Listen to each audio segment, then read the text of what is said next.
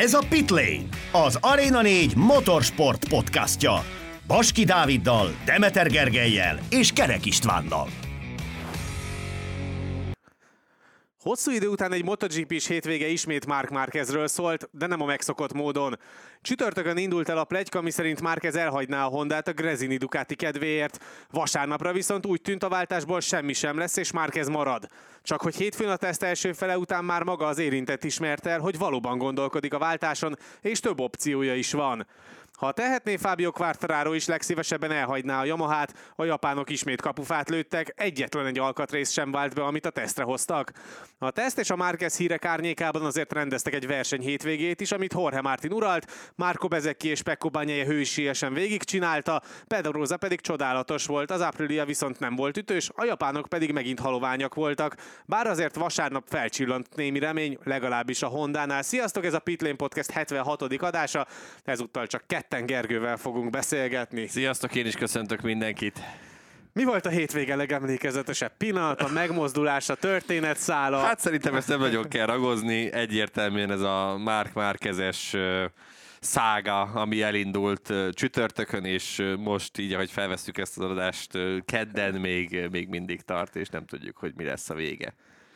Én egy picit inkább a nagy sérültekre kanyarodnék vissza, és az a kép is nagyon-nagyon erős volt, amikor Banyai leszállt a motorról, akár pénteken, akár szombaton a sprint után, és akár vasárnap a verseny után. Az, amit egyébként ő és Márko Bezeki ezen a hétvégén végigcsinált, az, az tényleg egészen hősies, és lehet, hogy nem volt rajtuk köpeny, de a hétvége szuperhősei azok mindenképpen ők ketten voltak. Igen, ezzel nehéz vitatkozni.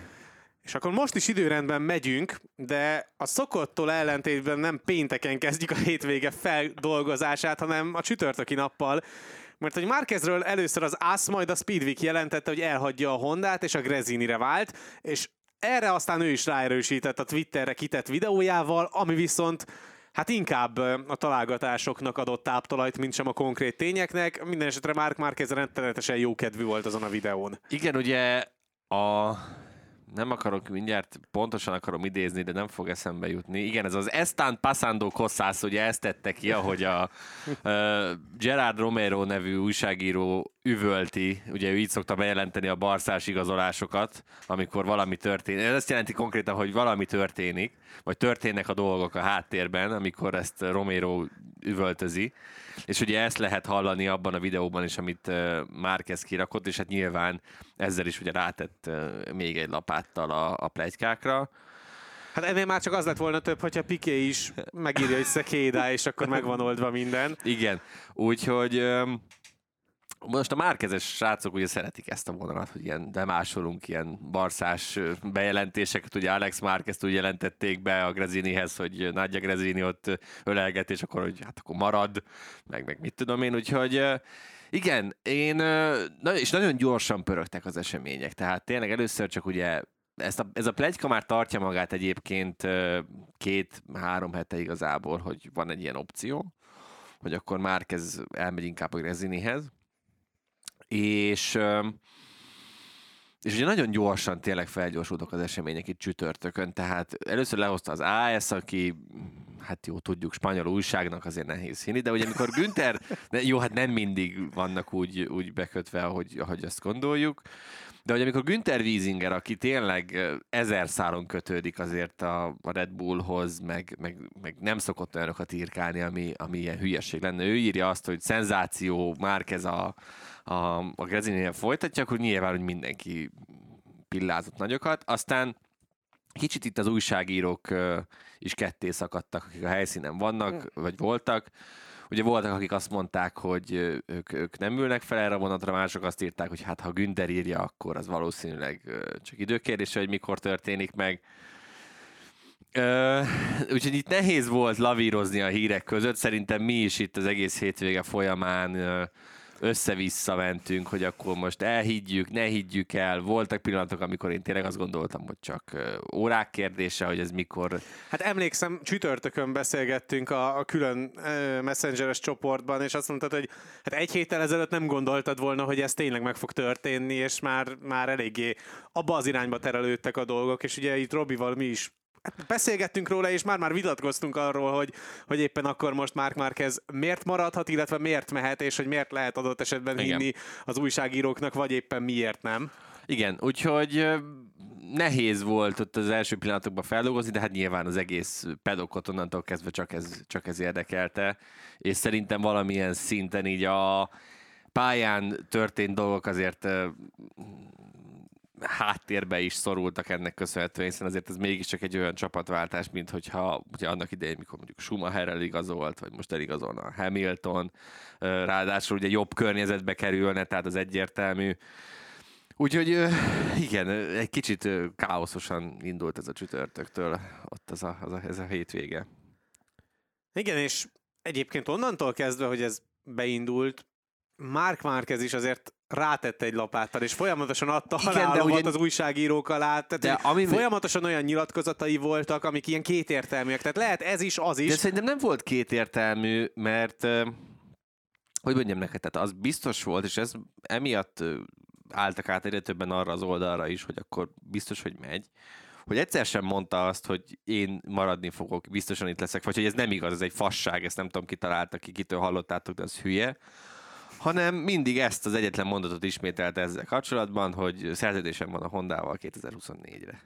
Bárki megkérdezhet tőle, szerződésem van a Hondával 2024-re. Tehát, hogy egyszer sem mondta azt, hogy hagyjatok már ezekkel a hülyeségekkel, várom azt a rohadt hétfőt, meg utána majd legyünk túl az éven, és akkor majd belevágunk a következőbe. Ezt egyszer sem hallottad tőle. Tehát ez volt az, ami még inkább ö, ö, olajat öntött a tűzre ilyen szempontból. Aztán egy picit megnyugtatta a kedélyeket a vasárnap, mert hogy akkor pedig elkezdtek jönni azok a hírek, miszerint. Mark Márquez marad, és aztán erre jött rá még pluszban a nagy díjon elért hetedik hely, ami szintén abba az irányba terelte a dolgokat, hogy na akkor lehet, hogy mégiscsak visszatérünk az eredeti narratívához. Igen, ez volt az, ami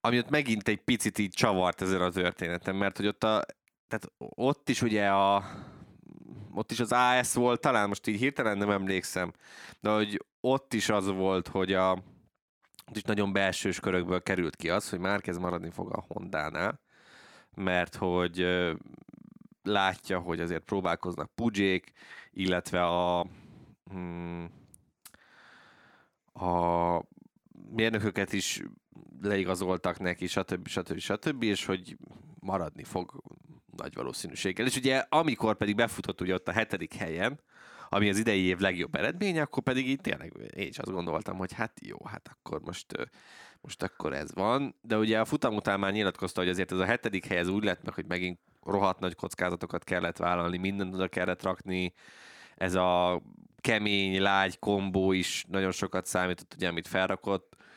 Szóval, hogy ott megint így csavart egyet az egész történeten ez, a, ez az eredmény, meg az a aznap megjelent uh, hírek igazából. Igen, és ugye folyamatosan billegett a Libe- Libikóka a két opció között, hogy akkor Márka ez megy vagy marad. Ugye szombaton is egyébként nagyon elégedettek voltak Márk Márkezék, legalábbis ugye a kvalifikációval, illetve aztán a sprint után is nagyon Hát automatikusan ugye elégedetten- Q2-es volt. Igen, igen, igen, ugye behúzatta magát ö, Pedrózával, és az volt nagyon furcsa, hogy a Honda is aztán a Twitteren felült erre a történnek a dolgok a háttérben vonalra, Persze. és, és igyekeztek egyébként ezt az egészet, amivel elindult a hétvége, a saját maguk javára fordítani, kommunikációs szempontból is, és egészen hétfő 0 óra 01 percig egyébként ezek jól is néztek ki, és úgy tűnt, hogy egyébként egy picit talán elindul majd ebbe az irányba Hát minden. nem, nem hétfő 0 óra 1 percig, hanem hétfő délben volt vége ugye az első részének a tesznek, tehát hétfő fél egyig, egyig ezek jól néztek ki. Ugye mert ekkor volt az, hogy az első, a teszt első része után ö, már felment nyilatkozni Mark Marquez, tehát hogy nem várta meg azt, hogy, hogy akkor délután, ami egy picit talán, talán fura is volt, hogy nem az Picit egész... az az ember érzése, hogy csak azért, mert én vagyok Mark Márquez, tehát hogy nekem valamiért külön utakon Igen, kell de ugye, járni. de nem, Tudom, hogy rólam szól minden, akkor ki is használom. De nem, tehát hogy a, azért volt érdekes, mert egyébként a MotoGP.com-on is jöttek folyamatosan az interjút, meg mindent, hogy valahogy így osztották most el, hogy mindenki meg tudjon szólalni, hogy egy, egy része már az teszt első része után, és akkor a második része pedig a, a teszt második fele után. csak hát nyilván így nem tudod, hogy mondjuk a délután hogy alakult meg minden. Na mindegy, szóval az volt a lényeg, hogy ugye leült az újságírók elé, és mondta, hogy hát ez a motor ez nem, semmit nem sem fejlődött. Gondolom mindenkit sokkolt ez a hír, hogy ez ugyanolyan gyakorlatilag, és ugyanazok a problémák vannak, nincsen semmi hátsó tapadása, ennél, ennél, ennél sokkal több kellene, mert ez nem az, amire ő, ő számított, és ez volt az első alkalom, amikor azt mondta, hogy, és szerintem itt volt az, ahol a szkeptikus újságírók is átfordultak abba az irányba, hogy akkor ebből könnyen lehet, hogy, hogy valamiféle váltás fog következni, amikor ő is azt mondta, hogy hát van A, B, meg C opcióm is, és a indiai verseny és a japán verseny között, előtt valahogy ezek, ezek nem egyértelműek, mert minden újságíró máshogy írta le. Valaki azt mondta, hogy már India előtt dönt, valaki azt mondta, hogy közte, valaki csak Japán utánt mondott. Aztán most lehet... Igen, ugye volt olyan narratíva is még a hétvége során, hogy majd Japánban lesz majd bejelentés történjen akármi egyébként a színfalak Igen, mert mögött. hogy valakik azt gondolják, hogy nyilván tehát jóban van már ez a hondás vezetőséggel, meg az aranytojás tojótyúk, csak hogy miért akarna szemtől szemben elbúcsúzni tőlük, érted, megmondani, hogy hát köszönöm a szart, amit adtatok alám az elmúlt három évben, érted, és akkor, tehát, na mindegy, tehát hogy ezt a részét én, meg hát 2022 vagy 20, 23 van, tehát vannak azért Skype, Jó, FaceTime, a japánoknál lehet, hogy Zoom, tudod, a személyes az, az, az, az fontosabb. Hát a fejlesztéseknél is igen. nagyon fontos az, hogy Takeo személyesen vigye fel az emeletre így, a igen. 3D nyomtatott aerót. Úgyhogy Úgyhogy ez volt az, amivel tényleg ott pláne megindultak akkor, hogy akkor mi lehet a terv, hogyan lesz ez a dolog. Csak az, az is fura, hogy ugye Márquez két hete nyilatkozta a Dazonos uh, Ja, és egyébként tök jó, tehát még egy dolog gyorsan, csak hogy ezt mindenki értse. Szeptember 12-e KED 11 óra 17 perc van most, amikor ezt felveszünk. Délután kettőre uh, ígért a Honda valami kommunikáció. Tehát lehet, hogy mire ezt hallgatjátok, addigra ez már így mind uh, világossá válik, úgyhogy uh, addig akkor hát most az utat meghallgathatjátok, hogy hogyan is jutottak el idáig. Szóval, hogy a, a Dazonnak azt mondta, abban az interjúban, hogy már megvan a döntése, hogy két hete, hogy akkor hol is folytatja. És ugye ezt is megkereszték tőle, hogy akkor most, most mi, mi történt már. És akkor nyilván ő is mondta, hogy hát igen, menet közben azért. Tehát, hogy ő megtette azt, amit szerintem rajta kívül már, már senki se, hogy ő mindig hisz a japánoknak. Hogy el, jobb lesz ez a motor, nagyon jó lesz. Fú, a, a Brádő ilyen elégedett volt vele. Oh, hát Isten király, érted? A ducati így nem kell neked a Ducati, nagyon jó lesz neked ez a Honda, nem lesz jó neked ez a Honda. Tehát, hogy ezt sajnálom egyébként tényleg mind Márkezt, mind Quartararo abból a szempontból, hogy meg vannak lőve itt a japánokkal, mert mert, mert tényleg, tehát én mondtam nektek is, ugye, meg a Robi is mondta itt, hogy a hétvég alatt is, hogy hát majd a teszten, hát az hú, hát a teszt. Nem, hát a és akkor erről majd beszélünk szerintem, külön, hogy milyen jól sikerült a, a teszt. A tesztem majd aztán ott fú, hű, meg hű, meg há, meg. Egyébként az volt a vicces, hogy ugye mindenki mondta azt, versenyzők közül, hogy főleg a japán gyártók versenyzői közül, már akiről ugye tudjuk, hogy szerződése van 2024-re, mert nyilván Morbidedi pont leszarta azt, hogy éppen mit hoz a Yamaha, meg mit nem.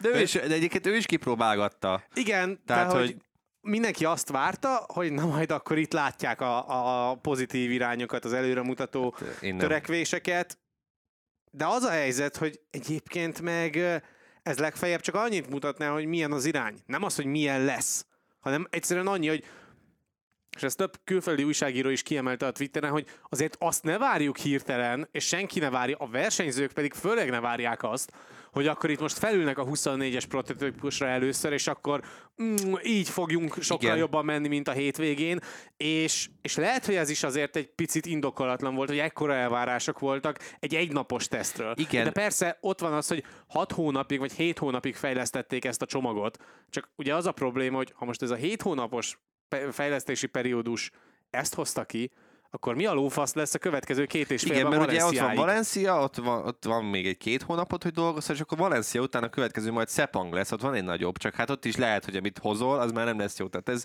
ez tök jó, igen, hogy, hogy ezt így elmondtad, mert tényleg nem tudom, mivel reménykedhet, reménykedhetnek. Tehát, hogy borzasztó ezt látni. És, és amikor már Márkez is ezt a PDF-es dolgot hozza fel, amit Quartararo is felhozott ugye már a szezon korábbi szakaszában, hogy ezt megoldjuk, arra találunk megoldást, ez eleve jó, csak rossz irányba Figyelj, lehet a, Honda, a Honda-nál egy 40 oldalas PDF-nek a fél oldala van meg, nem tudom, hogy, hogy mit találtak ki.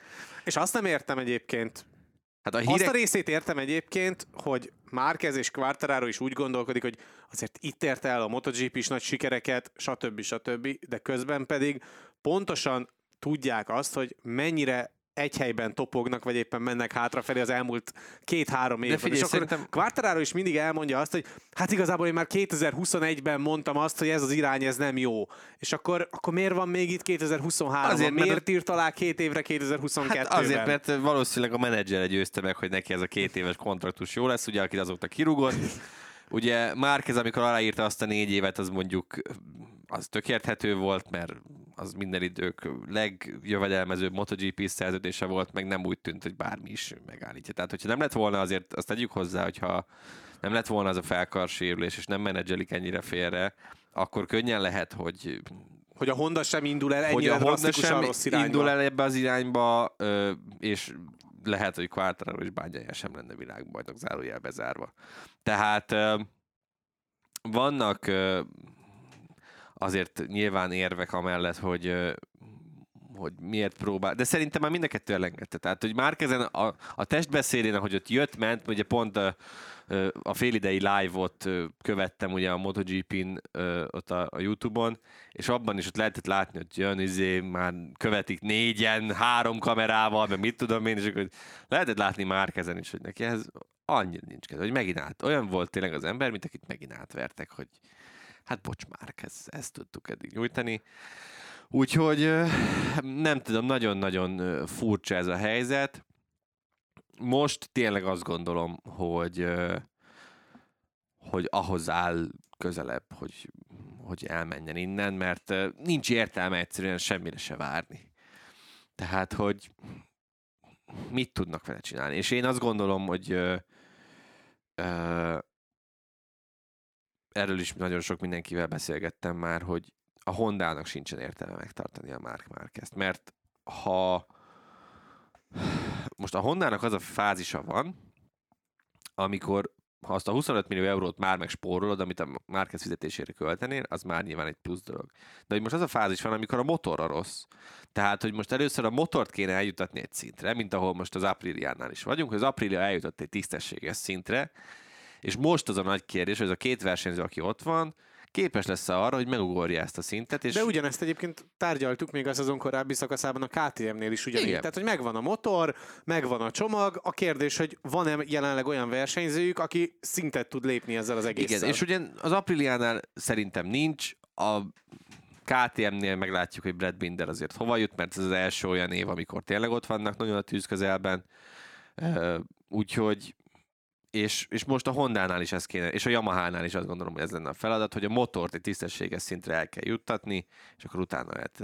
Tehát, hogy a zárkó igazolás, rinsz igazolás mind a két ö, fél részéről szerintem egy tök jó dolog, és ö, mind a kettőre lehet a terheket pakolni, mert ezért mind a kettő ült olyan motoron, amiről tudják, hogy ez most akkor nagyon működik. Úgyhogy meglátjuk. Én most, most tényleg úgy vagyok vele, hogy, hogy szerintem már kezd menni fog.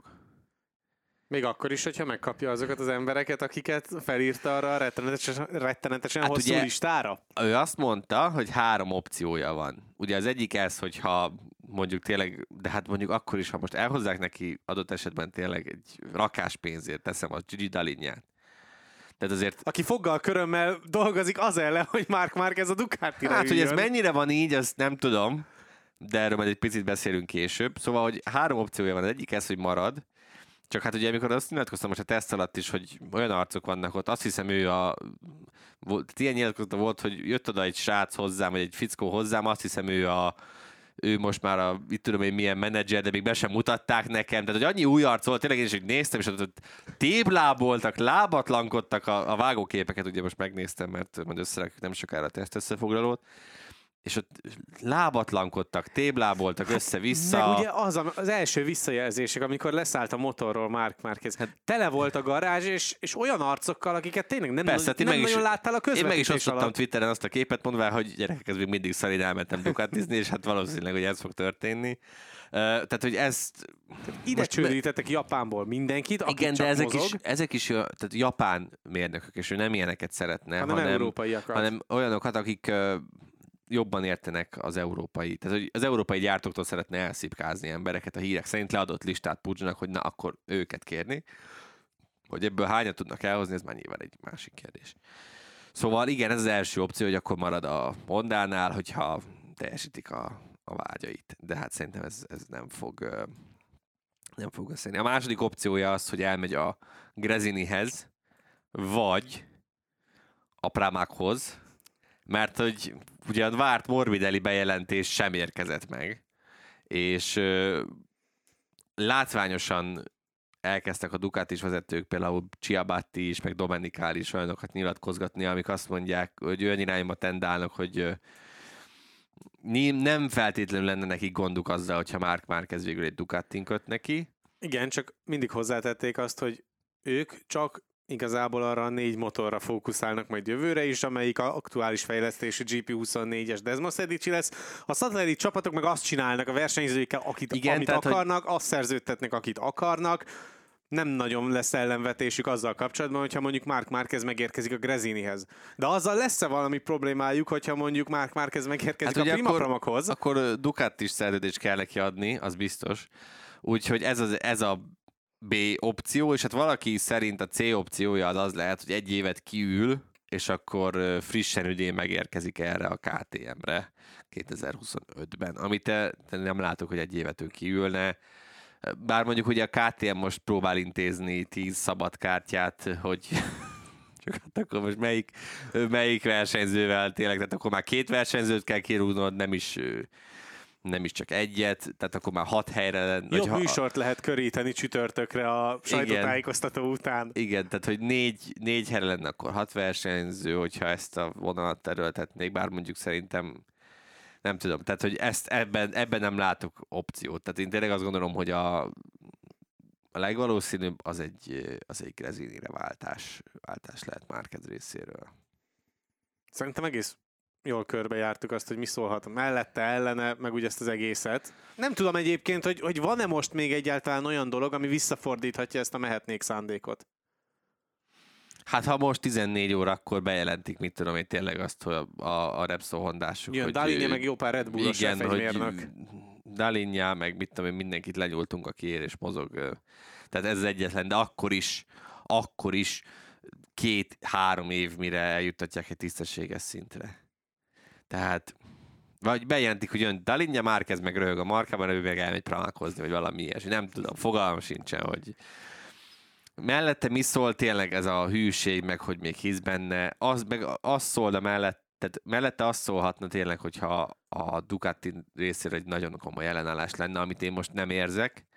Tehát ezek, és, és Meg az, amikor Claudio Domenicali mond valamit, akkor azért annak van súlya. Persze, tehát, Tehát, hogy, hogy- ő volt ugye annak idején is, aki lenyilatkozta, amikor Lorenzo szenvedett a Ducati, hogy hát Jorge már nem egy nagy bajnok, csak egy jó versenyző, itt, aztán Lorenzo nyilván mutatott egy fuck you erre, mert utána nyerte, kezdte el nyerni a futamokat ugye a Ducatin. Uh, szóval nem tudom, a mellette részben egyre kevesebb a dolog, és én azt érzem a Dorna részéről is egyértelműen, hogy ők is amellett vannak, hogy inkább hagyja el már ez a Hondát, És üljön fel egy versenyképes Igen, mert motorra, és legyen meg mert ez magának- a státusza, hogy egy top versenyző, a MotoGP-nek jelenleg azért még mindig az, ő az arca. Persze, az ő az, aki a legnagyobb legnagyobb. figyelmet vonzza, a legnagyobb Igen. körítés körülötte van, a legtöbb kamera őt követi a pedokban sétálva, és azt látni a Dornának is egyébként, hogy, hogy a, az aranytojás tojó tyúkja, hogyha már élhetek ezzel a kifejezéssel, amit te használtál, az szenved minden egyes verseny hétvégén, és a közvetítésben alig lehet mutogatni, Hát, vagy... az nem egy jó történet a Dornának. Igen, És nem teszi eladhatóbbá a Tehát, sorozatot. igen, ha Dorna nem akarná ezt a történetet, akkor már rég- régen, régen bejelentették volna, hogy Jake Dixon viszi a Grazini sülést, és akkor viszontlátásra mindenkinek. Úgyhogy nem tudom, én tényleg azt érzem, hogy menni fog. Remélem, hogy tényleg néhány óra múlva már okosabbak leszünk, ö, és, és nem azt jelentik be kettőkor, hogy tényleg, mert van, aki szerint csak egy jelentenek, hogy rádió majd szabad kártyázik valahol, meg ilyesmi, tehát hogy ezért... Speckó festés jön majd Motegire. Igen, vagy valami, valami ilyesmit, úgyhogy reméljük nem ez lesz. Vagy bejelentik le Kónát, hogy Szóval, szóval a váltás, váltás lenne szerintem is a, a, ami mellett több, több érv szól, és minden ebbe az irányba mutat. Tehát, hogy a Márquez is szerintem ezt akarja, a Dorna is ezt akarja, a Ducati nem áll ellen. a Grezininek. A jó, Grezininek jön jó, a tehát hogy abba, is. abba is szinte biztosak lehetünk, hogyha úgy van, egyetlen euróért rá fog írni. Itt szerintem azon fog menni a matek, hogy akkor ki tud hozni, meg hogy tud hozni a jelenlegi Hát ugye azok a branchból. hírek voltak, amikor itt kijöttek folyamatosan ugye a cikkek azzal Hát, kapcsolatban, hogy Santit akkor biztos. jön Márquez uh, adott esetben a Grezinihez, és akkor voltak híresztelések arról, hogy akkor milyen szponzorokat hozhat. Ugye volt olyan teória, Mindenkit. szerint az egész branchot hozhatja, Igen. akivel együtt dolgozik, a szponzorok mellett. Tehát, Igen, hogy, tehát hogy ha, és a fizetését meg nem fogja érdekelni, aláír, ha úgy van, én tényleg azt gondolom, egy euróért, mert a szponziktól olyan pénzeket össze tud szedni, meg hát úgy is, hogy megint elkezdi nyerni a futamokat. És ami még, még fontosabb, hogy azért ne felejtsük el, hogy az emberek úgy működnek, hogy ami régebben volt, azt hajlamosak vagyunk nagyon könnyen elfelejteni. És már szerintem elfelejtettük azt, hogy Mark Márquez milyen egy jó motoron. Tehát neki azért is lenne fontos most ez a Grezinire váltás, hogy ismét emlékeztessen minden gyártót arra, aki nem a Honda, meg nem a Yamaha nyilván, hogy egy jó motoron ő világbajnoki esélyes tud lenni. És ezért is gondolom azt, hogy ez a Grezin is ö, mm, szerződés előrelépés lehet, mert hogyha megint elkezdi a futamokat nyerni és dominálni fog, akkor a KTM, az Aprilia, meg a Ducati is azt gondolom, hogy át kell gondolja a dolgokat nagyon-nagyon komolyan. Mondjuk azt a Ducati is viszket, vagy vakarózást, hogy megnézem mondjuk, ha jövőre hét futam után mondjuk Márkez áll az élen, és akkor felteszik a kérdést így pacekba, hogy akkor gyári jövőre, vagy, vagy mi a terve a Márkezzel. Úgyhogy, és hát ez nagyon jó sztori lehetne. Tehát, hogy azért ezt lássuk be, hogy lehetne az első, aki a MotoGP-ben szatellit versenyzőként nyer világbajnoki címet, stb. stb. stb. De nagyon messzire. igen, mert hogy akár egyébként még az sem Mentünk el. kizárt, hogy első szatellit versenyzőként már idén valaki világbajnoki címet nyer, és akkor szerintem ezzel rákanyarodhatunk a hétvége verseny részére. Kicsit ezt... Igen. Ez egy picit talán erős, de értem az átkötőt. Feldobtad a labdát, nem lehetett Fel, kihagyni. fel, fel, igen. Ezt, ezt pont nem kellett volna lecsapni, nem baj, majd gyakorlunk. Igen. Mindkét futamon Martin nyert, összerakott 40 tökéletes kört, két szenzációs rajtal, és igazából végigvezette az egész hétvégét, a kvalifikáción is jól ment, de megszerezte a polpozíciót. Már ugye a pénteki edzésen is érződött az, hogy egyébként nagyon ki van békülve ezzel a hátsó közepes keverékkel is, hiszen már azzal is olyan kört tudott futni, amivel alanyiagon meg lett volna a Q2, Persze. tehát hogy ebből a szempontból minden összeállt Mártinak, és ami még fontos volt az ő szempontjából, hogy nem egy százszerzalékos bányájával, és nem egy százszerzalékos bezekkivel küzdött. Ennél többet önerőből, ebből a hétvégéből nem tudott kihozni. Hú, de hamar behozta ezt a nem százszázalékosok az olasz fiúk című történetet. Igen, Martin Non egyébként végig azt, érez, azt lehetett érezni az egész hétvége során, hogy ő szerintem legszívesebben így a Ducati hazai pályáján egy, egy vagy két feltartott középső ujjal motorozta volna végig, hogyha teheti, mert hogy és a sajtótájékoztatón, ami ut- a verseny után volt, meg az interjúiban is elmondta, hogy ugye mikor kérdezték, hogy hát akkor világbajnoki cím, meg, meg esetleg ilyes, és akkor mondta, hogy neki nem dolga világbajnoki címet nyerni, ő egy szatellit versenyző, de ha lesz első, akkor menni fog, de tudja, hogy majd, ha egyszer oda kerül egy gyári motorra, az esetben a Ducatira, akkor majd fog tudni harcolni a VB címért. Tehát ugye láthattuk a, az utóbbi időszakban, amikor azért Bezeki, Bezeki talán kicsit jobban figyelte a sajtó is, és talán mi is, és egy picit elkerült a fókusz Martinról, Uh, és ugye előkerültek ezek a hírek, hogy akkor a Bezeki is, akkor Pramák, vagy hogy, vagy hogy mi a terv, és akkor ugye Bezekiek is előálltak ezzel, hogy hát ők is a gyári célozzák azért 25-re, tehát hogy Mártinban éreztem egy ilyen sértődöttséget, hogy ez a De csak ezt már azért az előző is... verseny hétvégén is Igen, érezted, csak hogy ott, ott- mint hogyha elárulták volna, és akkor ott az egész hétvégén durcás volt, és gyakorlatilag mindenkit a Igen, halálszára csak, kívánt. ott, csak ahhoz képest talán ez most még egy szinttel feljebb vitte. Tehát, hogy most annyira olyan volt végig, hogy na most én átmegyek tűzön, vizen mindenkin, ha itt azon múlik, és, és semmi nem érdekelte, senkivel nem foglalkozott, csak magára koncentrált, és, és tényleg ez a dacból, düböl gyönyörűen csinálta végig a hétvégét, az, az kétségtelen, tehát az félreértés ne essék. És most már nem is volt meg a hétvégében az, ami a korábbi verseny hétvégéken megvolt, hogy folyamatosan variálta volna a motorján a, az aeroelemeket, hanem most ugyanazt a diffúzoros elemet használta, mint bányája, és most már ott volt benne az valószínűleg, hogy ő most akkor ugyanolyan motorral tud már motorozni, mint a világbajnoki éllovas, és ezzel pedig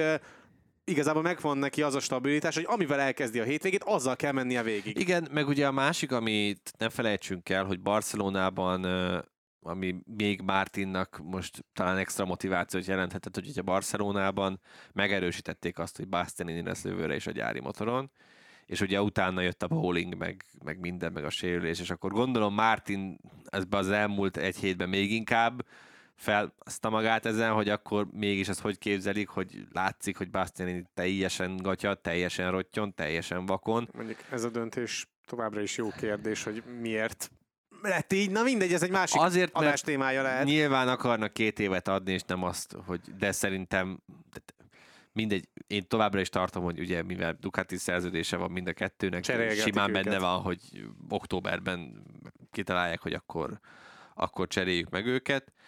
Úgyhogy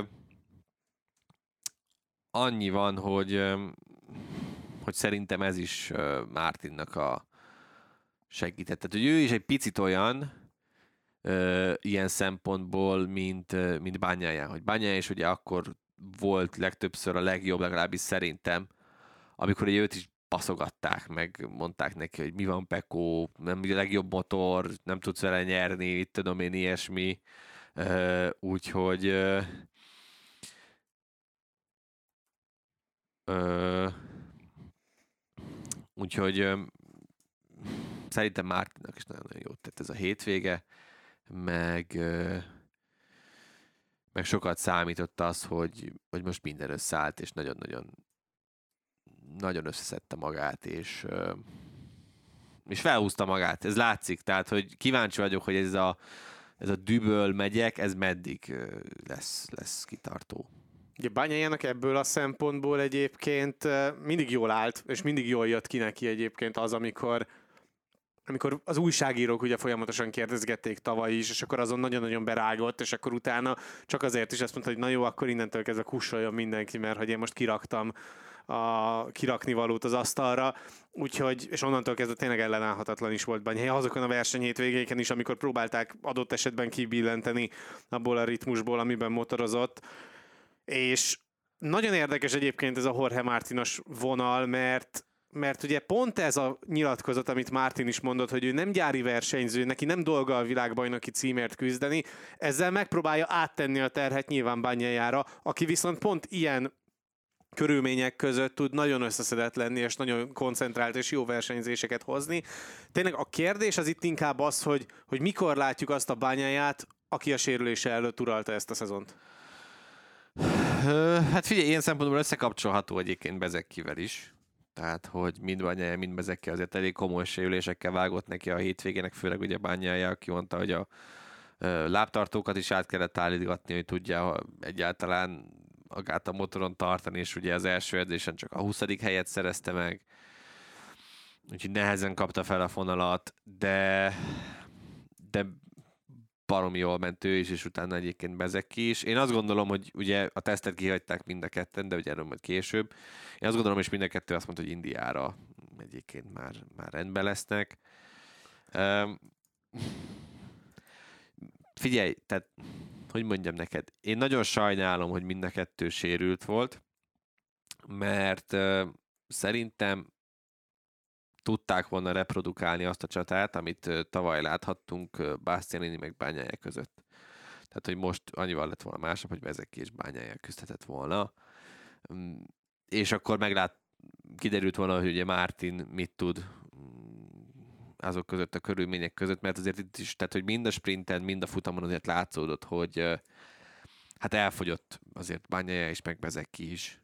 Hát meg ugye Banyajának voltak guminyomás problémái, ugye, ami akkor mindenkinél előjön, hogyha valaki mögé beragad. Hát Banyaja ritkán Persze, ragad de... be az elmúlt időszakban valaki mögé, most viszont ugye találkozott ezzel a problémával. Persze, de, fizik, de fizikálisan nyilván az, az még megvisel, megviselő volt mind a kettő számára, mert ugye pont fordítva kellett motorozni. Tehát Bányája mondta, hogy neki karból kellett nagyon sokat segíteni, és hogy a távfelénél... Hát a jobb lábbal nem érzett semmit, Igen. és ugye amikor versenyeznek, akkor nagyon sokat terelgetnek a motoron, és hát nagyon, nagyon, nagyon fontos az egyensúly megtalálása, és sokat, a, a fordulásnál. Sokat, sokat motorozik ugye inkább altestből, Igen. úgyhogy nem tudott ezzel most úgy játszani, ahogy korábban, illetve Bezekének meg pont fordítva volt neki, meg az altestből kellett rásegíteni, úgyhogy, vagy a lábból Igen, főleg. És ezzel még mindig egy jobb helyzetben volt Bezeki, mint hogyha mondjuk jó pár évvel ezelőtt rendezik ezt a versenyt, amikor még ugye ellentétes irányba mentek a, a pilóták. Hát persze. Úgyhogy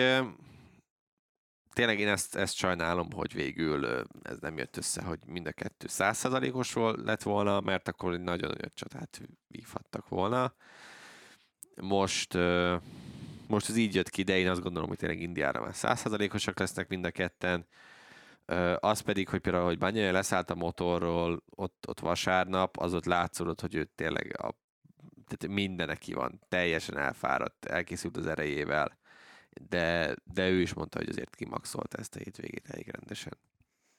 És amellett, hogy védekezett nyilván a sprinten, illetve a nagy díjon is a hajrában, de az a fajta teljesítmény, amit egyébként nagyjából 17 körön keresztül vitt bányája, és folyamatosan nyomás alatt tartotta Mártint, az egy olyan vonulata volt szerintem a nagy díjnak, amire senki nem számított, mert azt azért lehetett gondolni, hogy az elején Banyaja megpróbál elmenni, de mennyi idő alatt? 5-6 vagy 7 kört ad magának? De nem, ehhez képest 10 nem tudom hány körön keresztül tényleg ott volt Mártinon, folyamatosan mutatta magát, próbálta nyomás alá helyezni Mártint, akinek ugye futam első részében azért akadtak problémái szintén ugye a tapadással, de de ezt végigcsinálta Bányája tisztességgel, és, és nem arról volt szó, hogy akkor megúsztuk, és akkor nem vállalok semmi fölösleges kockázatot, hanem a racionális határig azért Bányája mindent megpróbált kisajtolni magából és a motorból. Hát vitte a szíve nyilván hazai pályán, azért ez benne van, hogy hogy ami a csövön kifér, azt, azt megpróbálja, végül ennyire, ennyire futotta, úgyhogy de szerintem mind a kettő alapvetően elégedett lehet ezzel a második, harmadik helyjel. Ha más pályán vagyunk, szerintem lehet, hogy a top 5-ből is kicsúsznak, mert azért nyilván itt a hazai pálya is nagyon-nagyon sokat számított számukra. Nem csak az első három volt ugyanaz a sprinten, hanem az első négy is, és egy KTM fért oda a negyedik helyre, de nem feltétlenül az a KTM, amelyikre lehetett volna számítani a hétvégét megelőzően mert Dani Pedroza az egész hétvégén egészen szenzációs volt, és nagyjából szavak nincsenek arra, hogy megint mit rántott elő a kalapból. Igen, hát ugye Herezben is már nagyon-nagyon jó teljesítmény nyújtott Pedroza, de azért erre rápakolt még egy rapátlan itt Mizánóban, és ez nem csak a nem csak annak volt köszönhető nyilván, hogy néhány héttel ezelőtt itt még tesztelt, vagy hogy ez az új karbonváz, amit a KTM hozott, ez egy jó erőrelépés, hanem egyszerűen annak is, hogy Pedroza még mindig az egyik legjobb versenyzője ennek a, ennek a pedoknak. Sokan már írtak ilyen petíciót is, hogy akkor hozzuk vissza Dani Pedrózát egész évre. Ugye Dani Pedroza is egy olyan versenyző, aki aki, hogyha nem ilyen, hát, hogy fogalmazzam finoman, nem ilyen üvegcsontokkal születik, hanem kicsit jobban bírja az ütéseket, akkor simán benne van, hogy két-háromszoros világbajnok lehetett volna, mert azért neki tényleg mindig jött valami sérülés, és hogyha esett, tehát olyan volt egy kicsit, ilyen volt a karrierje elején Jorge Martin, és hogyha esett, akkor valamilyen mindig tört. És most, és Dani Pedruzár is ez volt a jellemző, hogyha esett, olyanokba is bele tudott sérülni, amiben más nem. Már nem emlékszem pontosan, de hogy a, a kulcsontja legalább hétszer vagy nyolcszor eltört, tehát hogy mindig volt valami, valami ami, ami hátráltatta, és és ez ilyen szempontból rossz volt látni azt, hogy ugye Pedro miatt sosem tudott világbajnoki címet nyerni a MotoGP-ben, de ettől függetlenül egy nagyon-nagyon nagy karakter, és egy nagyon-nagyon jó versenyző, és ez most is bizonyította ezen a hétvégén, hogy ő is azt mondta, hogy ha egy picit mm, kevésbé rozsdás a féktávokon, akkor az előzés, vagy nem a féktávokon, hanem az előzésekben kicsit kevésbé rozsdás, akkor ebből jobb eredmény is lehetett volna, de, de végül esült ki belőle, és ő is azt mondja, hogy tökéletesen elégedett volt. A srácok, a, ugye a saját ö, embereire gondolva mondta, hogy a srácok nagyon élvezték, nagyon megérdemelték ezt a hétvégét, és ö, tényleg brutális, hogy, hogy ilyen, tehát a visszavonulásból ilyen teljesítményeket nyújtani, az ilyen példátlan magasságok. Tehát Igen, Csak- és ugye még Herezben is ugye arról volt szó, hogy hát ez a sprint, ez nem biztos, hogy majd feküdni fog Pedrózának, ehhez azért alkalmazkodni kell, és már rögtön egyébként az első ilyen verseny hétvégén, ugye ott Herezben, ott is a sprinten eléggé nagyot ment. És akkor tényleg erre sikerült most még rátenni egy lapáttal, úgyhogy Ugye a pénteki edzésen a harmadik legjobb időt futotta, Mark Márkezzel a nyomában, tehát ugye azért eh, ugye Márkez is elmondta, hogy megtalálta magának a legjobb versenyzőt az egész mezőnyben erre a feladatra. Ezt most Dani Pedroza teljesítette, és, és nem volt olyan pillanat, amikor azt érezted volna, hogy Pedroza el fog fogyni, akár a sprinten, akár pedig a nagy díjon. Az más kérdés, hogy nem volt elég agresszív, nem próbálta annyira egy lapra feltéve minden áron megszerezni a dobogót, sem szombaton, sem pedig vasárnap. Hiába volt meg adott esetben a tempója ahhoz, hogy hogy oda tudjon érni Bányája mögé, de előzni már nem tudott, vagy esetleg nem akart ilyen szinten belefolyni a világbajnoki csatába. Nem tudom, hogy egyébként ennek is mennyi racionális alapja van, hanem egyszerűen Pedroza természete ilyen. igen, tehát hogy ő nem is akarta erőltetni. Tényleg, Neki nem hogy- ez volt a feladata. Igen, Neki nem ez- nem az volt a fő Talpon feladata, kellett- hanem hogy ver, nem az, hogy versenyezzen, hanem az, hogy versenykörülmények között is tesztelje ezt az új igen, vázat. igen, és ezt meg is csinálta tényleg, és nagyon jó eredményt ért el. Tehát, hogy és ami meg tényleg látszódik Pedrózán, hogy olyan így fizimiskára, mint néhány évvel ezelőtt, csak hogy most már a hajában megjelent egy őszcsík, és az leszámítva teljesen ugyanúgy néz ki Dani Pedróza, és hogy nagyon-nagyon hasznos tagja ő az egész KTMS családnak, hogyha így akarunk fogalmazni, és biztos vagyok benne, hogy a honnások a Rágják a fejük, kefét, fejüket velik, velik ilyenkor a falba, hogy hát ők elengedték, mint tesztversenyző Dani Pedrózát, mert hogy hát Brádöl testügyileg jobban hasonlít a hondás versenyzőkre. Hát nem mindegy. Ez, Érdemes megnézni azóta a két projektet, hogy Igen, éppen hogy... hogy áll a KTM és hogy áll a Honda. A KTM-esek közül Binder volt az, aki látványosabb verseny hétvégét hozott, legalábbis ugye a gyári KTM-es versenyző közül. Szombaton az ötödik volt, ugye ott is egyébként megérkezett a hajrára Pedroza és Banyaja mögé, de aztán teljesen elfogyott az abroncsa, és, és volt meg egy kicsit hibája is. kicsit lassan hámozta át magát ott a Igen, mezőnyen. Vinyáleszen nagyon-nagyon nehezen tudta átverekedni magát, és az gyakorlatilag a dobogójába is került Bindernek. Vasárnap pedig ott volt a negyedik helyen, de bukott, és a bukása után azért még a 13. helyre visszajött a mezőny végéről, úgyhogy Igen, hát a bukása után gyakorlatilag szerintem kijelentett, hogy majd, hogy a legjobb tempója volt a mezőnyben, mert ugye végül ott volt Quartararo mögött, hát jó, hát nagyobb volt a lemaradása, de Quartararo mögött ért célba, ami azért mindent elmond ismételten arról, hogy a japánok hogy állnak. Úgyhogy nagy kár volt egyébként szerintem ezért a bukásért, mert ha azt nézem, hogy ott tényleg uh, bányája mennyire belassult a végére, és uh, tehát, hogy lehet, hogy ebből egy dobogó is kinézett volna neki, akár a második hely sem lett volna kizárt.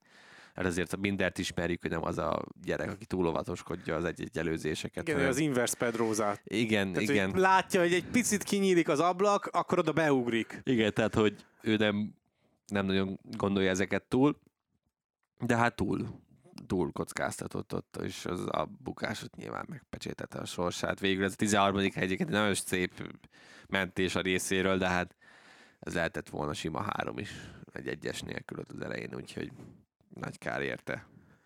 Nem tudom, hogy az apriliákért mennyire kár. Igazából az egész hétvégén kicsit felemás volt az apriliák megítélése, mert az RNF-esek nagyon-nagyon jól mentek, váratlanul jól mentek, főleg ugye itt Raúl Fernándezre lehet gondolni, de a gyári versenyzők, nyilván Aleix Espargarónak az egész hétvégét alapjaiban határozta meg a péntek délutáni bukása, ami után egyáltalán a folytatás is kérdéses volt a számára, de sem versenytempóban, sem pedig pozícióban nem tűnt olyannak Vinyales- ezen a hétvégén az Aprilia, mint amelyiket láttuk mondjuk egy héttel ezelőtt Vigyen lesz pénteken azért olyan volt, hogy láttuk rajta, hogy megint megvan a versenytempója, összeszedetnek is tűnt magához képest, azért tudjuk, hogy milyennek tudnak lenni ezek a vinyálezes hétvégék. Ö, Viszont megint szombaton és vasárnap ugyanazt láthattuk, hogy de megvolt most a jó rajt, egyszerűen utána nem jött ki úgy a lépés, ahogy ők azt szerették volna. Alejsnek szerintem a sérülése, illetve nekik úgy tűnik, hogy vannak problémáik azokon a pályákon, és Mizánó ez a pálya, ilyen pálya, ahol nagyon nagy a tapadás. Tehát, hogy valahogy az ő, hogy mondjam ezt, beállításaikat, elképzeléseiket teljesen felülírja az, amikor ilyen nagy a pályának a tapadása, mert mert valahogy ezzel nem tudnak megbírkozni. Igen, csak közben pedig ott van, hogy Mizánóban ezért nem megy jól az Aprilia, mert nagyon magas a tapadási szint. Spielbergben azért nem megy jól az Aprilia, mert, mert az egy stop and go pálya, az nem fekszik a motor karakterisztikájának, és, és ez is olyan, amit már beszéltünk korábban, hogy hogy az Aprilia azért még mindig nem egy kiforrott világbajnoki projekt, pont emiatt, és, és emiatt azért van az embernek hiányérzete minden egyes verseny hétvégén, hogy amikor már azt hinnéd, hogy jöhet a következő lépcsőfok, akkor azért kiesnek a csontvázak a szekrényből, és rájössz arra, hogy azért még nagyon-nagyon messze van, akár a KTM is, de főleg a Ducati. De, de szerintem ez minden, tehát hogy a Ducatit leszámítva ez minden motorra elmondható, hogy vannak olyan pályák, ahol egyszerűen nem működik. A KTM sem tart még ott, ahol tehát nyilván az Aprilia előtt járnak, de azért nekik is látszik, hogy az a szint, amit a Ducati képvisel, az még egyelőre eléggé, eléggé messze van. Úgyhogy igen, nyilván ilyenkor hiányérzete van az embernek, hogy nem ezt vártuk tőlük, meg hogy más hétvégéjük is lehetett volna, meg ennél sokkal-sokkal jobban is zárhatták volna a dolgokat, de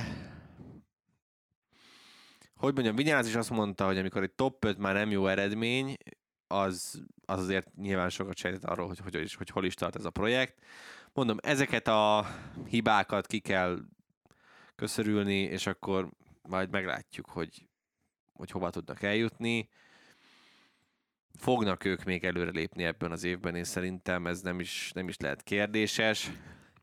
Az a nagyobb kérdés, hogy tényleg Ázsiában, ami egyébként egy ilyen nagy, nagy mumus a részükről, azzal ott Ázsiában mire lesznek majd ö, képesek.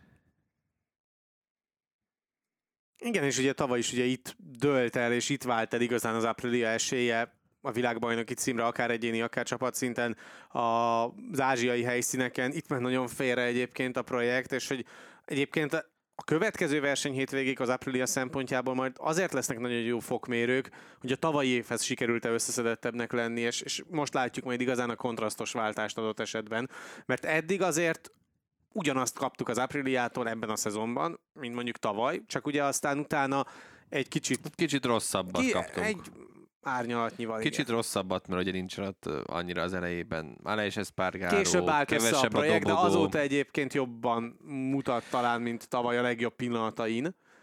De mindegy. Hát, Igazából itt az ázsiai Valahogy rész, igen, itt az ázsiai részen fog majd igazán elválni, hogy mennyit sikerült előrelépni. Raúl Fernández pedig a legjobb eredményét hozta, és már az egy óriási dolog volt, hogy mind a négy Aprilia ott volt a Q2-ben. Kettő ugye aranyjogon, kettő pedig a Q1-ből tovább jutva. Ez így van. Raúl Fernández egyébként továbbra is szerintem egy megfejthetetlen versenyző nagyon sok szempontból. Ugye néhány hete még arról beszéltünk, hogy lehet, hogy visszamegy a Moto2-be. Nem tudom, Raúl Fernández nehe, lehetetlen megítélni neki. Annyira félrement ott szerintem abban az első KTM-es évben ott minden, és azóta továbbra sem találja igazán a lépést, hogy nehéz tényleg azt gondolom megítélni, hogy ő most hol is tart. De biztos vagyok benne, hogy sokkal-sokkal több lehetne még benne. Most itt Mizánóban jól kijött neki a lépés. Fura, fura, tehát engem továbbra sem lehetnek meg egyébként, hogyha végül mégiscsak visszamenne inkább moto mert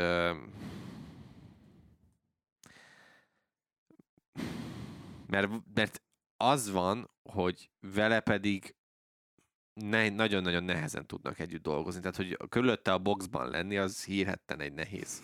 És nem csak rá, hanem ugye az öccsére is panaszok voltak többször is, hogy nem igazán... Tavaly megcsinálták a műsort. Igen, tehát hogy nem igazán, nem igazán jó vele dolgozni, nem tudom, hogy ő, és hogy ezt mennyire viselik el egyes gyártók, vagy egyes csapatok. Fura nekem egy picit Raúl Fernández.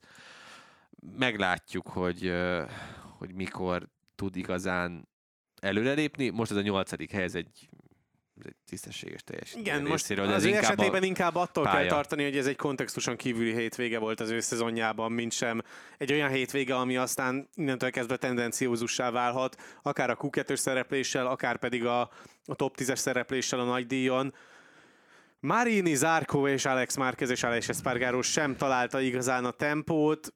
Nyilván Alex Espargaróról nagyon sokat beszéltünk a hétvégén, most nem tudom, hogy hát, mivel lehetne még kiegészíteni igen, a, sérül, a sérülése meg dolgot. valahogy itt Mizánóban amúgy sem találja sosem a, a tempót, úgyhogy nála ez volt az. Igazából az Árkó a végén előzött jó párat, hát, úgyhogy neki azért az utolsó kör jól kijött. Igen, de, de ha azt nézem, hogy Martin azzal a motorral ott volt az első helyen, akkor nyilván Zárkótól is sokkal többet vártunk. Biztos, Mint mindig. Biztos letekerték Zárkónak a motorját, hogy már tudva, ne hogy, kezdjed el. Hogy, tudva, hogy már eligazol ugye ilyen a kommentekben láttam ilyen összeesküvés elméleteket több helyen is, hogy, hogy biztos, hogy zárkó motorját letekerték, hát biztos, hogy nem.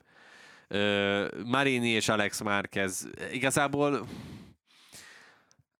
Alex Márquez-től szerintem már a hétvége elején is láthattuk, hogy ő neki ez a pálya az annyira nem nem jött be. Marini viszont fura, mert azért ő ugyanúgy VR46-os versenyzők, rengeteget mennek itt, és valahogy nem, nem találták a jó beállításokat, egész hétvégén csak szenvedtek. Végül a tesztet ugye megnyerte Marini. De de tőle szerintem egy csalódás, tehát hogy én azért vártam volna tőle egy top 5 minimum, de azzal se lepődtem volna meg, hogyha dobogós. És hát akkor már csak a Fabio Quartararo féle vonal van hátra, ugye ő megint csak nem, nem igazán, tehát hogy itt is megint volt minden. Feltettük az aerót, visszaváltottunk a régére.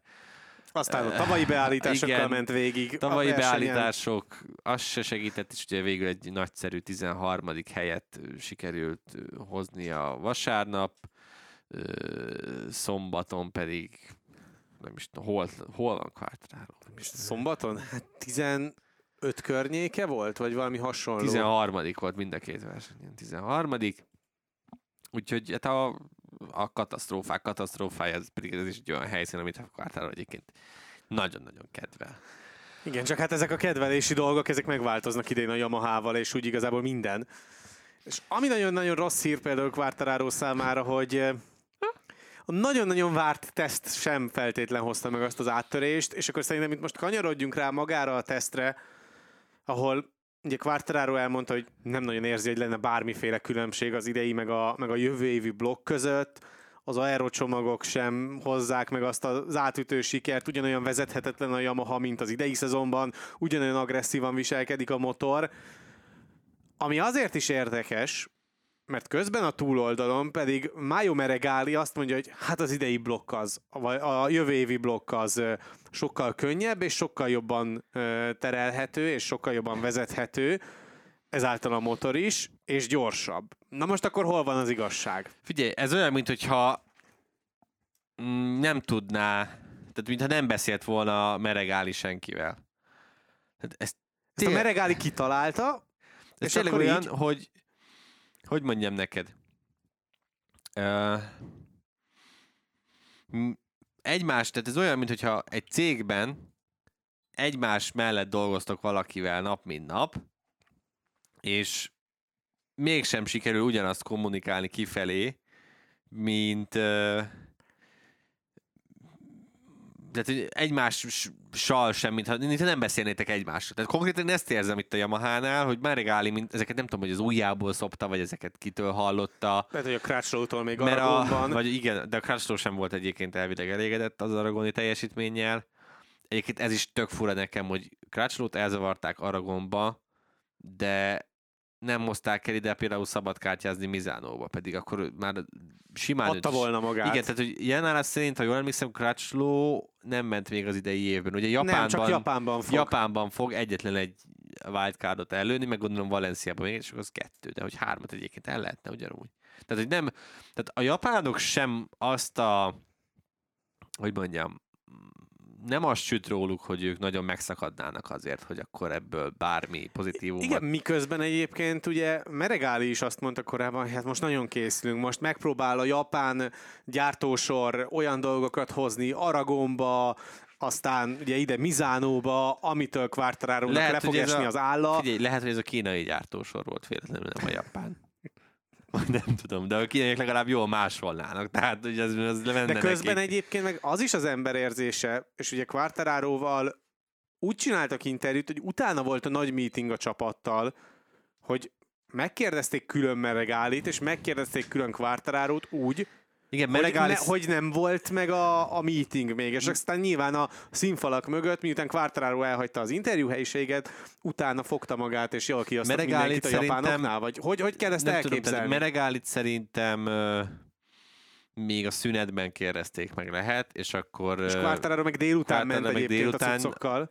Délután nyilatkozott, tehát ugye mindent kipróbáltak gyakorlatilag, de se az új blokk, se az új váz, se az új aero nem volt meggyőző, tehát hogy így háromból, háromból semmi. Bár mondjuk általában is kicsit azt érzem talán, hogy ő, ő meg annyira bele van uzulva ebbe a régi, négy éves már szerintem az az arról csomag, nem tudom hány éves, amit még most is használnak, tehát hogy picit lehet, hogy Quartararo is uh, nem én nyilván ő van nyerekben, de szerintem ő sem biztos, hogy a legjobb fejlesztő versenyző, akit valaha hátán fordott a föld de és hogyha valami más van, akkor az ahhoz nem annyira tud alkalmazkodni, de mondjuk ő már szerintem nem is akar annyira alkalmazkodni. Tehát, hogy, hogyha ő tehetné, akkor tényleg személyesen rudosnál le Raúl Fernández arról az RNF apríliáról, hogy menjél vissza Moto kettőbe, én megjövök. De... De lehet, hogy szívesen cserélne is. De igen, tehát, hogy... de... És akkor végül megtörténne az, amit Raúl Fernández szeretett volna korábban, meg, hogy akkor Yamaha-hoz meg, kerülni. Meg. Igen, néhány évvel később, de meg. Úgyhogy nehéz tényleg mit mondani a japánokról, és nyilván nagyon-nagyon szar is látni, hogy mennyire mennyire rosszul állnak, és mennyire... És tanácstalannak, és elveszettnek tűnnek. Ez próbálgatnak nagyobb... mindent, és semmi nem működik. Nem baj. tudnak semmit elvinni pozitív tanúságként, hogy legalább akkor legyen valami, amin lehet faragni, és amin lehet gondolkodni, hogy oké, okay, ez jó, akkor ehhez próbáljunk igazítani több mindent. És ugye amíg a blokk nem lesz rendbe rakva, addig a fejükre is állhatnak, akkor ugyanazok a problémák lesznek. Igen. Ez, ez tökéletesen így van. Ugye ez a Marmorini féle blokk legelső változata, tehát ez már tényleg teljesen mértékben Marmorini tervezte, de de hát ez sor négyeső, meg V4-et tervezett ugye korábban, tehát ezt Igen, sem de ebből a szempontból is meg van kötve Marmorini-nek a keze. Ezt sem tudom, hogy mennyire fog, fog segíteni, és mondom, ez is tök fura, hogy hogy tényleg Crutchlót nem zavarják el többször, vagy hát nem is Crutchlót, akkor valaki más, tehát hogy nagyon... Úgy, hogy ugye nincsen más versenyzőjük a két gyárin kívül. Igen. Tehát ezért nagyon furcsa ez a fajta mentalitás, mert ha lenne egy szatellit csapat, akkor még azt mondod, hogy jó, nem baj, úgyis van négy versenyző. csapatok ugyanazt játszanak, mint a Honda, nem kapnának 20 se. Tehát, hogy így semmiben nézni. Hát el is felejtettük egyébként, nem is elfelejtettem beírni a, a Takahashi féle csodás teljesítményt a hétvégéről. Tehát, hogy ilyet szerintem... És Jó, ez és akkor a Mirt is kihagytuk igen, pedig, ez pedig a... azért ez, ez jó, a hát kettő hát dolog, ez, a ez csak, egészen extra. A Mirt csak hoztad idei évben szokásos. Hát jó, de azért 13 kör alatt három hosszú körös büntetést összehozni. Kettőt az kapott végül, nem? Hármat. Hárommal fejezte be. Nem kettőt kapott? Há- Én úgy emlékszem, hogy egyszer rossz volt a fejlet, és csak azt lecserélték, nem? Na hát, nem tudom. Mindegy, lény, tök Nekem lényegtelen. három rémlik, teljesen utána is hármat olvastam, de most Vasárnap meg ráadásul ugye megint elesett, ha jól emlékszem, tehát ez, a Takási féle történet az sokkal borzasztóbb, hogy ilyet szerintem de úgy, tehát az a durva Aki nem tudná, egészben... hogy ugye Takási ment most uh, Rinsz helyett, mert ugye Lekuvóna szuperbájkozni volt. De és, ami a durva az egészben szerintem... Várja, hadd mondja el, hogy aki nem látta. Ja, jó. Okay, az, az, az tudja, és ugye nem sikerült beférnie a száz 7 százalékba, most már 105? 105. 105, akkor 105 százalékba, úgyhogy nem engedték már se a Kalin elindulni, se a versenyeket. Tehát Takahashi-nak a harmadik, vagyis a második szabad edzése vége lett a programjának. Tehát, hogy tökre megérte a, elpazarolni rá ezt a... Tehát simán lehetett volna, hogy megmondják, hogy ez a hétvége most üres. Vagy, vagy nem tudom. De mindegy, de hogy valakit ugye fel kellett ültetni, és akkor Takásira esett a választás, és szóval egy újabb pozitív, a hondás piárosok meg gondolom így a fejüket verték a falba. Óriási volt, ugye én még benne vagyok az LCR Hondás csoportban, ilyen WhatsApp csoportban, amin keresztül az LCR-es sajtósok kommunikáltak a, az újságírókkal és a média képviselőivel, és akkor ott jött a hétvége elején a, az információ, hogy hát így a média eligazítások kapcsán nyilván eh, Takahashi így kevésbé beszéli az angolt, úgyhogy elsősorban majd a japánokat várják, mert ugye a tolmácsolást nem sikerült megoldani, úgyhogy eh, ne is nagyon legyenek média érdeklődések ebből a szempontból. Ami számomra egyébként döbbenetes, az az, hogy egyébként Takahashi a Honda 8 órás projektjeinek az egyik alapversenyzője, és olyan szinten van Jó, de hát- kezelve ott, hogy, hogy ő így, így, így teljesen rendben van, és akkor áthozzák ide szerencsétlen, tehát mit tapasztal, és mit ér át? De, de teljesen figyelj, Más, nyilván más, maga más az, a motor. kategóriája. Persze, csak közben meg megégeted a saját versenyződet. Ez Az jó, oké, a Suzuki a szó szerint megégette tavaly a versenyzőit, ugye azon a Motegi hétvégén. Igen. Figyelj, mondom, tehát ez a, ez a hondás Nihilnek az újabb ilyen gyönyörű leképeződése volt, és ugye hát ez nem ért nem ért véget itt, itt ezzel a szombattal, vasárnappal, hanem ez, ez hétfő is ugye folytatódott. Igen, hiába az új aerocsomag, a váz, a kipufogó, a blokk, egy alacsonyabb súlypont koncepció, amivel ugye az Apriliát, illetve a Ducatit meg a KTM koncepcióját akarnák másolni, ugyanazok a problémák, amiket ugye beszéltünk itt Mark Márquez esetében. Igen, nincsen hátsó tapadás továbbra se, bár mondjuk mikor kigorították ott pénteken, a, mert ugye Brádül a hétvégét végigcsinálta ezzel a 24-es ö, motorral, mikor azt ott kigorították, akkor már lehetett látni, hogy azért a világot tényleg nem fogja ö, teljes mértékben megváltani ez a történet. Tehát, hogy így úgy nézett ki tényleg, mint hogyha ugyanaz a Honda lenne, mint az idei majd, hogy nem, csak hogy így ott meghúzogatták, ott eltologatták, ott levertek a fenéki dombból, hogy akkor ilyen szép szögletes legyen, mint régen ugye a Ducati salátásnál, és így vagy salátás box, és hogy így így ennyi, így semmi. Meh. Igen, semmivel se lettünk hozzá közelebb megoldáshoz, és ez nem csak egyébként az a baj, vagy nem baj, hogy ugye minden hondás versenyző ezt mondta, de majd a teszten ezt meghallgathatják a hallgatók, hogy, vagy nézők, akik Youtube-on nézik, hogy ugyanazok a gondok. Tehát, hogy miért is azt... Bár mondjuk egyébként teszem hozzá, miért, mint hogyha picit ö, otthonosabban érezte volna magát ebben a szerepkörben, amit ez a, ez a Honda így tudott neki nyújtani, tehát hogy lehet, hogy valami fény az alagút végén már látszódik, de nagyon-nagyon messze van, tehát ez a bugyorítasz, és akkor lehet, hogy csak reggel van, és csak azért káprázik a szemed, nem a fény van ott az alagút végén, mindegy. Úgyhogy hát, kiderül. Nem, nem, tehát, hogy én azt gondolom, és ezt mind a két tehát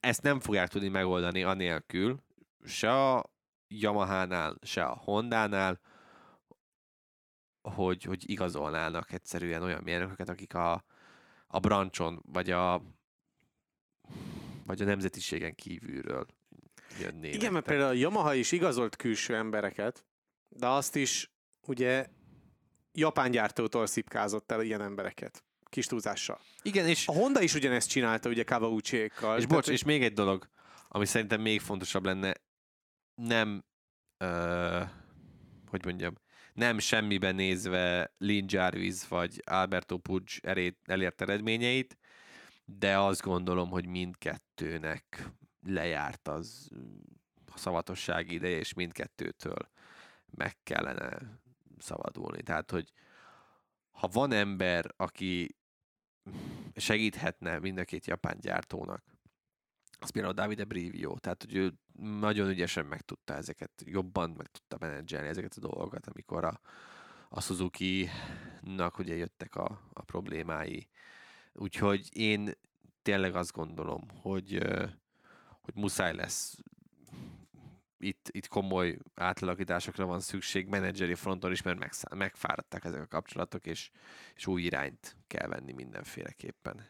Igen, és ilyenkor egy ilyen vérfrissítés akár már rövid távon is egyébként jó hatással lehet úgy mindenre, és hát igazából a japán gyártóknak most bármilyen sikerélmény az extra dolog lenne, és hát igen. ezért lehet, hogy megéri egy picit kimozdulni abból a komfortzónából, csak nem biztos, hogy a japánok lesznek azok, akik ezt megteszik. Külső tényező hát hatására meg nem. legfeljebb, de egyelőre nem látsz olyan külső tényezőt, ami miatt ennek reális esélye lenne, hogy megtörténjen. Az Apriliánál a karbonvázat ugye nem láthattuk, legalábbis Vinyálesznél és Aleix Espargarónál, de új aluvázat igen, és ebben ugye benne volt az új blokk is. Ezen kívül elektronikát faragtak, főleg a motorféken dolgoztak, illetve a startokat is próbálgatták serényen. Hát igen, főleg Vinyales mondta azt, hogy neki most mindenképpen az lesz ez a feladata ezen a tesztnapon, hogy a féktávokat jobban, sokkal, sokkal, sokkal, sokkal jobban összerakja, mert mert azokon nagyon sokat veszít ilyenkor, amikor ekkora a tapadás. Tehát, hogyha van tapadás, akkor a kanyarokban sem tudnak olyan jól menni, illetve amikor magának a pályának van egy nagyon nagy tapadása, akkor a, pály, a kanyarokban is veszítenek, illetve a féktávokon sem tud olyan jó féktávokat venni, mint a egyébként. Úgyhogy igen, a karbonvázat ugye még faragja Savadori, ugye ő nem is volt itt ezen a teszten, hanem megkapta a motorját Oliveira, hogy próbálja kezdett a 23-ast is, és ugye Oliveira is azt mondta, hogy összességében mindenhol egy picit jobb ez a 23-as motor, de hát nyilván ezt nem tudják neki odaadni, tehát ez nem majd, majd Valenciában tud majd maximum menni a teszten legelőször, úgyhogy ők félre is tették. Úgyhogy apróságokon dolgoztak, nem tudom, hogy mennyire volt ez terv, hogy akkor a karbonvázat végül itt nem betik be, mert azért az el is tudja vinni a dolgokat ilyen negatív irányba, ha úgy van, de szerintem egy tisztességes tesztnapot raktak össze, és sikerült előlépni a hírek szerint azokban a problémákban, amikkel eddig küzdöttek az ilyen nagyobb tapadású pályákon, úgyhogy meglátjuk, hogy ez mire lesz elég a hátralévő néhány versenyen. KTM is hozott vázakat, ugye láthattuk Binder és eh, Miller alatt is ugyanazt a vázat, amivel Dani Pedroza teljesítette az egész hétvégét, ezt a karbonvázat, de ugye az acélvázonak is hoztak egy újabb fejlesztett verzióját, de nyilván itt a karbon volt az, ami elsősorban a, a figyelmet elvitte, de ezen kívül volt új aero, illetve az új blokkot is megjáratták Millerék. Igen, Binder nagyon vicces nyilatkozatot tett utána, hogy mondta, hogy kérdezték tőle, hogy és akkor a új blokkot próbáltad? Gondolom, nem tudom, mert annyi mindent kellett megint kipróbálni, hogy a srácok annyi új alkatrészt hoztak, és egyébként ami nagyon érdekes volt, azt mondta Binder, hogy a karbonváz, meg az az új alú is nagyon-nagyon működőképesnek tűnik, és hogy több a pozitívum mind a kettővel, úgyhogy kíváncsi leszek, hogy végül melyik irányba indultak el. De látszik, tehát a KTM-es gondolkodás is megmutatja azt, hogy miben vannak lemaradva a japánok, hogy a hiába működik ez a térhálós csőváz, most jó az idei évben, próbálnak elindulni egy másik irányba is, hogy lássák, hogy az előrelépést tud tenni, mert ugye el kell kapni a Ducatit, nincsen mese valahogy. Úgyhogy tök jó ezt látni, hogy tényleg elindultak mindenféle irányba most már. Ugye az új arra csomagot is kipróbálgatták, ugye ott is mindenféle kis ilyen kis elem, olyan kis elem van már, amit el tudnak képzelni, úgyhogy nekik is egy pozitív néhány vagyis napjuk volt ez a teszt. Aztán nem tudom, azért a KTM most egy picit nyilván Pedro teljesítménye el homályosította azt a tényt, hogy azért sem Miller, sem Paul Espargaro, sem Augusto Fernandez azért nem nyújtott túlságosan maradandót ezen a hétvégén. Ugye Paul Espargaro négyszer esett talán összességében, ha jól emlékszem, szabad edzéseken legalább kettőt, Tehát, hogy na mindegy. Hármat biztos eset, Igen, de tehát, lehet, hogy négynél állt meg a számláló, nem tudom hogy pontosan. Nagyon-nagyon sokat bukott Paul, nem tudom, hogy ez mennyire van benne az, hogy most tényleg megy ez a verseny, hogy akkor jövőre kimaradhat. Igen, de most Augusto Fernández sem hozta le a csillagokat az égről. Nem úgy, mint egy héttel ezelőtt Hát hát nem. Barcelonában. Nem, úgyhogy uh, igen, itt Binderre kell most fókuszálni, és szerintem a reális céljuk nekik az lehet, hogy valahogy odaérjenek a top 3-ba év végén Binderrel, mert uh, innen azért a világbajnoki cím kicsit tűnik. Azért Top 3 is egy igen komoly ugrás lenne, és ott is azért egy elég jó ázsiai kört kellene összerakni a Bindernek. Ahhoz, hogy mondjuk oda tudjon érni a top 3-ba. A Ducatinál Jorge Martinra maradt a 24-es motor tesztelése, nyilván így, hogy nem volt Bastianini, nem volt Banyaja, Zárkó pedig ugye már nem lesz. Igen, Zárkónak nem is nagyon adtak alkatrészeket. Ugye a 22-essel versenyző, a GP22-essel versenyző pilótáknak pedig eh, hát főleg ilyen geometriákat, meg alapbeállításokat variáltak, és akkor azt kérték, hogy azokkal eh, próbálkozzanak. Uh, Hát ugye Martin meg pár ilyen apróságot tesztelt. Hát vagy nem tudjuk. Tehát, hogy ez az, amit ugye láthatólag külső alkatrészek nem voltak, de az, hogy mondjuk, tehát ő is azt mondta, hogy hát igen, nagyon kipróbálgattam dolgokat, de hogy nem mondhatom el, hogy mit. Tehát lehet, hogy ez már, a, mi benne volt, az egy új blokk volt például, ugye abban a motorban, de valóban így ránézése kívülről csak az látszott, hogy ugye ő is megkapta ezt az új összeültetőt, ami a rajtnál ugye segített Pányájának már Ausztriában, hogy a KTM-eket maga mögött tudja tartani, és ezt is kipróbálgatta Martin, de hát nyilván azért így nehéz, hogy tényleg Piro is kidőlt, akinek lett volna feladata, szóval hát mindegy, hát de mondjuk belefér, tehát azt tegyük hozzá, hogy belefér nyilván, hogy azért ez így nem úgy jött össze, de de, de nem az igazi, az, az kétségtelen, hogy ennél jobbat szerettek volna szerintem. Ha lehet választani, akkor nyilván azt választod, hogy mind a nyolc motorot legyen, nem pedig, hát így négy volt, ugye? Azt hiszem, mert Zárkó volt, Martin volt, Marini volt. Marini, Alex, Alex Marquez, Marquez. és Dijan Antonio sem ment egyébként egy métert se, én azt láttam a... Igen, az furcsa is volt, hogy őt így nem nagyon láttam lifetimingon. Tehát, hogy ő, neki is lehet, hogy mondták, hogy figyelj, jövőre, jövőre már úgyis moto jövőre fixen Moto2-ben vagy. Akkor minek? Most már ne erőltessük, jó? Mert most ezt megforgatod ezt a motort mind a kettőtök havicsájban még, vagy kétszer, az nekünk néhány millió euróba, hogy ez benne lesz.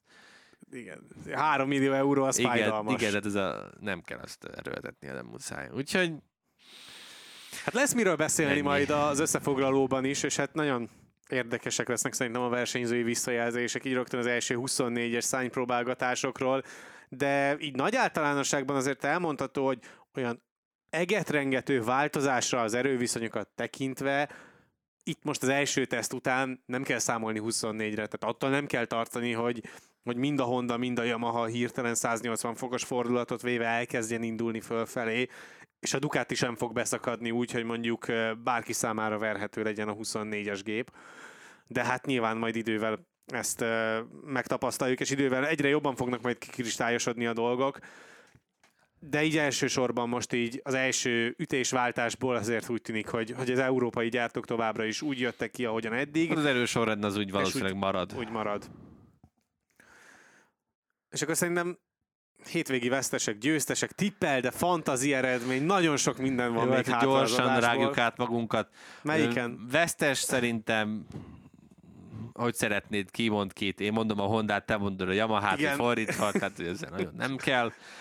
Győztesnek szerintem nyugodtan beírhatjuk Jorge Martint, Vagy Dani Pedrózát, vagy Bányáját, meg, meg Bezekit is. Bezekit, Tehát, hogy és akkor igazából a top négyel nagyon-nagyon nem lősz mellé, Igen, mert mindegyik jó sztori. Mindenki szerintem ezzel jól járt, illetve hát győztesek leszünk akkor is, hogyha tényleg bejelentik majd, hogy Mark Márquez elhagyja a Ducati, de ez még, vagy elhagyja a Ducati, de elhagyja a Hondát. Ugye most, Vagy lehet, hogy most nagyon-nagyon ideges vagyok, mert itt közben itt pörgettem a Twittert, és úgy tűnik, hogy annyi lesz kettőkor ez a bejelentés a Repsol részéről, hogy kikerül a Santi Hernandezzel készült Behind the Dream ö, első epizód, ugye ez a Hondás doku, kis a doku hondások széria. egyébként most nagyon ráfeküdtek ezekre a, a dokusorozatokra, mert ugye a Rins visszatéréséről Igen, ezt, is kéne, ezt, készült. ezt, ezt, akkor kellene, amikor csak ezzel kéne már foglalkozni, mert a motor olyan kurva jó. Tehát, hogy ez, mindegy. ez, a, ez, a, tudod, ez az imás film, ez a kimuta, kimosogatjuk magunkat a szar alól.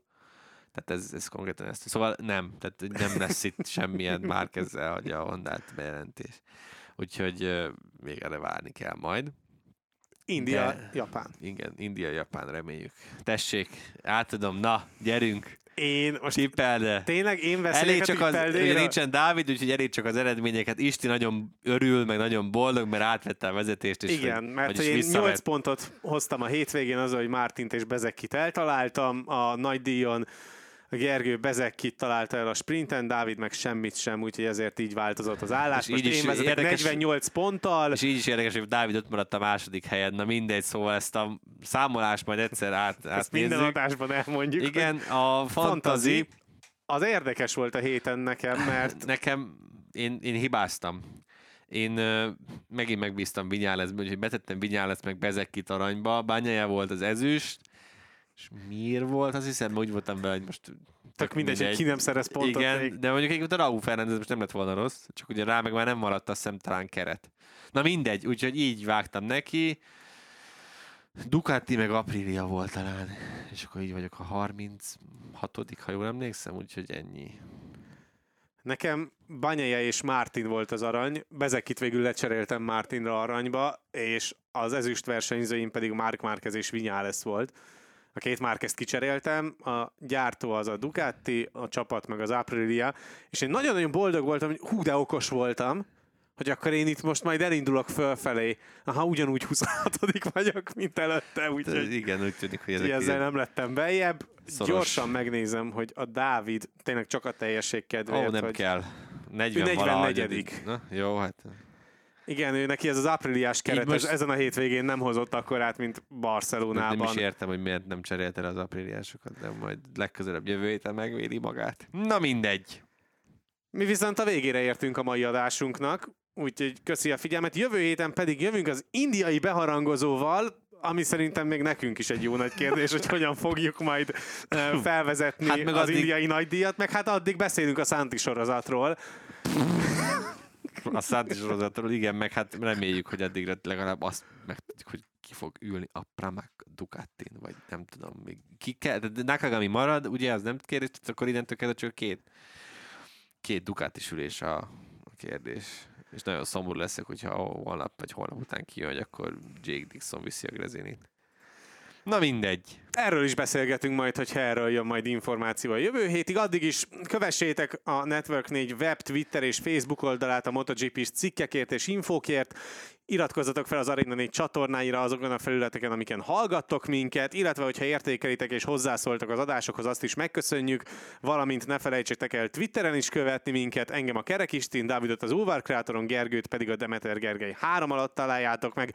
Jövő héten tehát érkezünk majd újabb adással, addig is sziasztok! Sziasztok!